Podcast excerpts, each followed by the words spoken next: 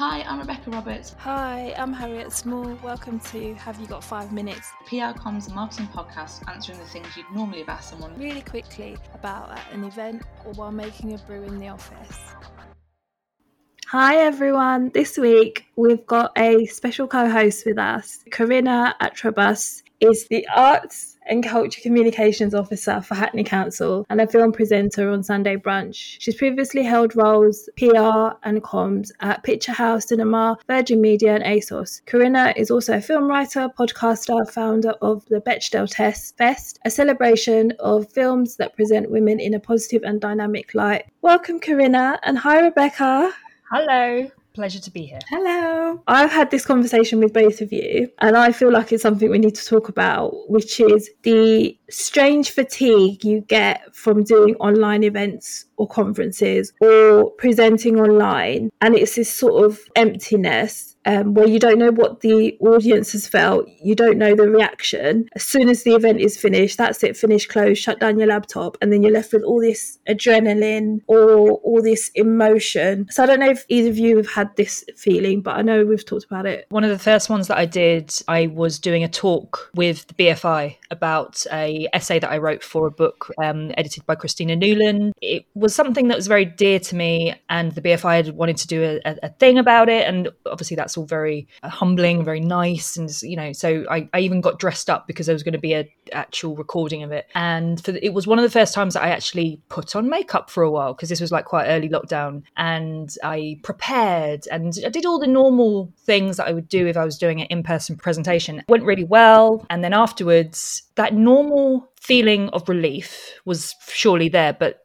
you know, normally I would go to the bar and have a drink, and I would get that adrenaline release and share it with friends and you would have I'm all, I'm always second guessing myself. I'm never sure if I've done a good job or not. So I really like and need should I say go for people to come up to me afterwards and say oh well done. That was nice. Let me buy you a drink and just let the air out of the tires essentially and just relax. I just noticed as soon as I shut my laptop I was like okay right now now what? My partner was in the other room, but I think he was watching a movie or something. So I wasn't even able to say, hey, I did this thing and it was okay. And I don't think I messed up, but I don't know, you know. And yeah, it just felt really lonely, really quite sad all of a sudden. I didn't know how to articulate that feeling of what it was that I was that I, I, needed to process. And it was only when I spoke to my brother, who also does lots of performances online as a poet, you know, afterwards he likes to feel the temperature of the room because no one really knows how well they do. I don't anyway on stage but to feel the, the, the natural critic in people is felt in the room that you then enter afterwards and i missed it. Whether it's a performance or just a presentation there is that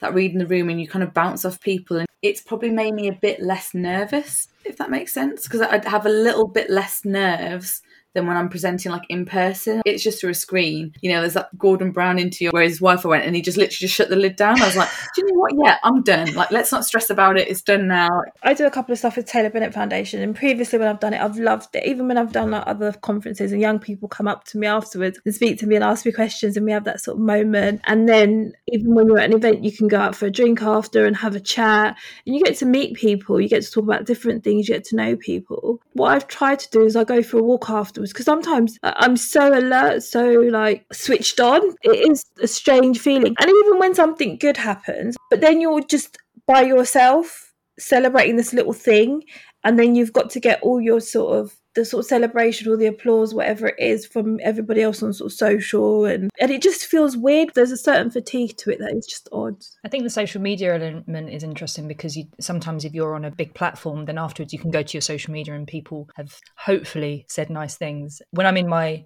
comfortable echo chambers, then generally it's nice comments. But like when I do Sunday brunch, I absolutely cringe after I come off air just to go into the social media mentions. And unfortunately, if I've mentioned something like diversity, I get hounded. But generally, it's quite nice people have always asked me, like, oh, where do you get your glasses from? Or what, where, where do you get your outfit from? It's like, oh, that's nice. It's got harder, I think, over the year to build yourself up and be enthused. And it, that, it does take a lot of effort sometimes to kind of put yourself out there and I've been watching the BAFTAs and the Golden Globes, and my heart absolutely goes out to those that have had to sit on Zoom all dressed up to the absolute nines, only to be heard they didn't win. Those guys cannot go to the bar and drown their sorrows in the free champagne. you've got to perfect that loser's face so well. got an award from the PRCA. I was told afterwards, and then it was on social, and then it was sort of like, do I talk about it? Do I not talk about it? Yeah, and then I tried to log in afterwards, and the event had ended. It was just—I would have preferred if it was face to face. So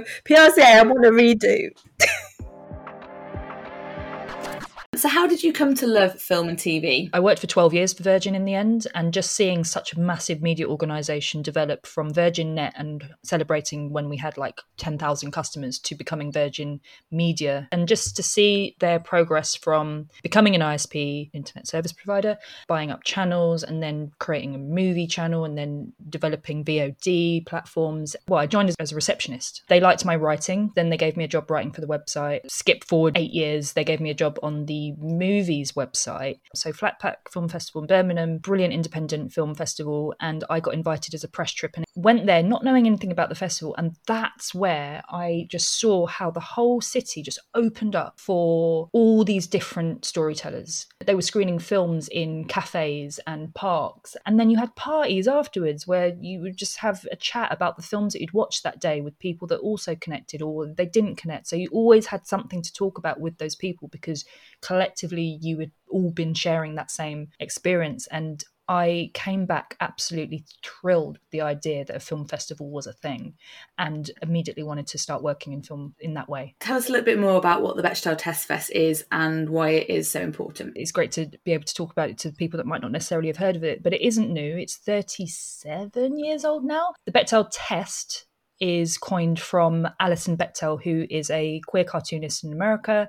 She's also a playwright now, but she wrote a comic strip called The Rule as part of her Dykes to Watch Out For series. The comic has these two women going on a date, and one says to the other, Hey, let's go to the movies. The other one says, The thing is, I only go to the movies if the film passes this test. Now, the test is that a film needs to have two named women that have a conversation with each other about something other than a man. Simple, three steps, low bar, yet so many films fail that test. And then it was coined after Alison Bechdel. So the Bechdel test was born. I just think it's a really interesting starting point for when we're talking about representation and bias in film. It doesn't mean that it's a feminist film. It doesn't mean it's a good film. It simply says if it passes the test. Now, the films that pass with flying colours are the films that I will screen as part of Bechdel Test Fest. And the fest part of Bechdel Test Fest is loose in that we're an ongoing screening collective. I had every intention of trying to make a festival.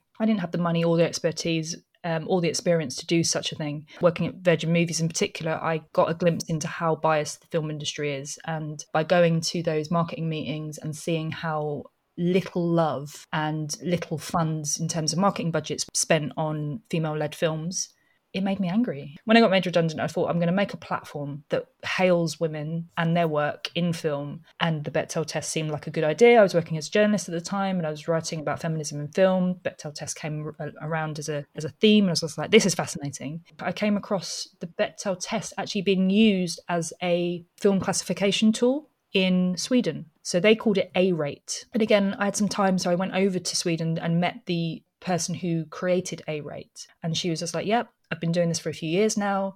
Film distributors are now getting in touch with me because they want the A rate classification on their film because if it does, it actually seems to make more money. So it was a really interesting use of the test and how it could then be branded and then it, how it could be marketed and then how it could communicate how a film has something more than the uh, singular story that we're so used to. As the sector reopens and, and things start to get moving again, what kind of things do you think they really need to think about with their messaging to really build that consumer confidence? First and foremost, safety. I know from working a lot with my freelance work and having conversations with the cinemas a lot, that's all they've done. They've made sure that they've quickly got in line with the government restrictions of what they need to do that installs confidence. Make sure that they show that they are integral to the fabric of the community. Just from working with some of the LGBTQ venues in Hackney, like they are,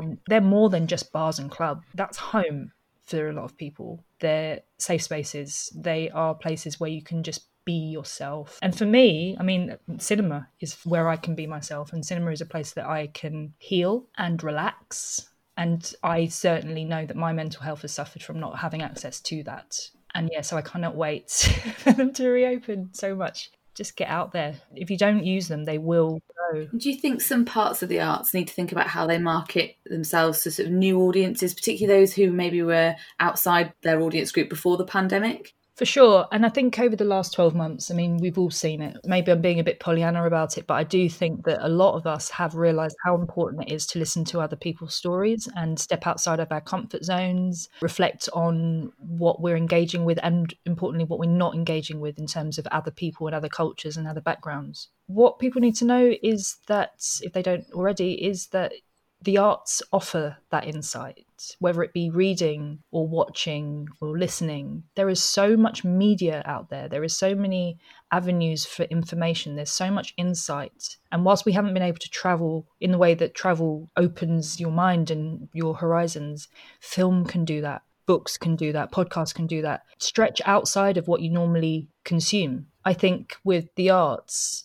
they would do well to capitalize on that momentum right now that I think is out there. And that is our curiosity in other people. Have you seen any interesting changes um, in audience behaviour over the past year in particular? I have seen people's horizons broaden. What's just won at the BAFTAs is such a breadth of stories this time. And I want to see that momentum keep up for sure. There was no BAFTAs so white hashtag going around this year. There were four female directors in the best um, director category, and it was such a moment to be like, oh my god, this is the first time I've seen women outnumber men in the best directing category and they had these little clips of what they were doing on set behind screen and just seeing the likes of Chloe Zhao on set directing in this beautiful landscape. I was just like, we never see this, and this is just so great. And Riz Ahmed's work with Sound of Metal and so many brilliant stories. Rocks, which is filmed in Hackney, here in Hackney, just win so many awards. It just filled my heart knowing how many audiences were actually connecting to those stories for the first time in my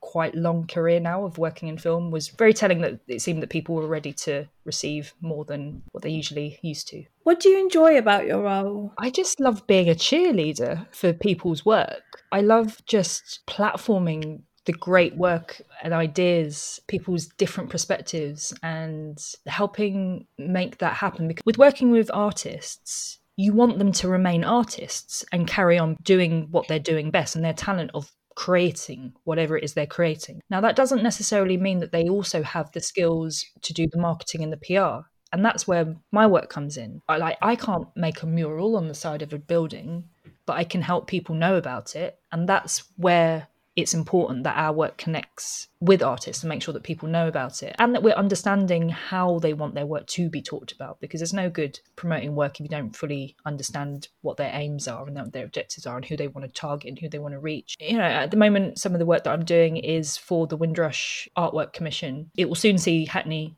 as the first borough in the UK to have a permanent public expression of honour to the Windrush generation. And that fills me with pride. I am of the Windrush generation as well. And to know that soon there will be sculptures in the Town Hall Square by Thomas J. Price or sculptures in the narrow way of fruits from Ridley Road Market. You know, these are things that I know my dad would be incredibly proud of, and my folks in, in Jamaica would be incredibly pleased that we're bringing that all important journey of Windrush and beyond to Hackney in some form of honour. Way too late, but at least we're here. So, yeah, that's what I'm really enjoying at the moment what does one need to get into sort of film arts or entertainment PR? They need enthusiasm because you have to literally be the hype person for whatever it is that you're shouting about. They need patience as well because you are going to be working with people in different disciplines and artists will work in their own time because that's what makes them great and they'll do the work when they can, not when we need them to. And yeah, just language. You need to be able to talk about there's an element of critique. I mean, my work in criticism as well kind of comes into this in that film criticism in that you need to be able to tell an audience why they want to entertain the idea of consuming this. And, you know, people are still skeptical about art if they don't get it straight away, and some art isn't going to be got straight away, whatever it is. So it's also being creative in yourself in thinking of the different ways that you talk about somebody's work. Thanks for joining us, and everything we've mentioned will be in the show notes. We're here to answer the questions you need answers to and talk about the PR, communications, and marketing topics you care about because we've got five minutes. You can DM us or contact myself, Harriet, at comsovercoffee.com and Rebecca at threadandfable.com. If you're enjoying the podcast, please do rate, review, and subscribe so others can find us. Find us on Twitter at Rebecca7Roberts and at Harriet Smallsy.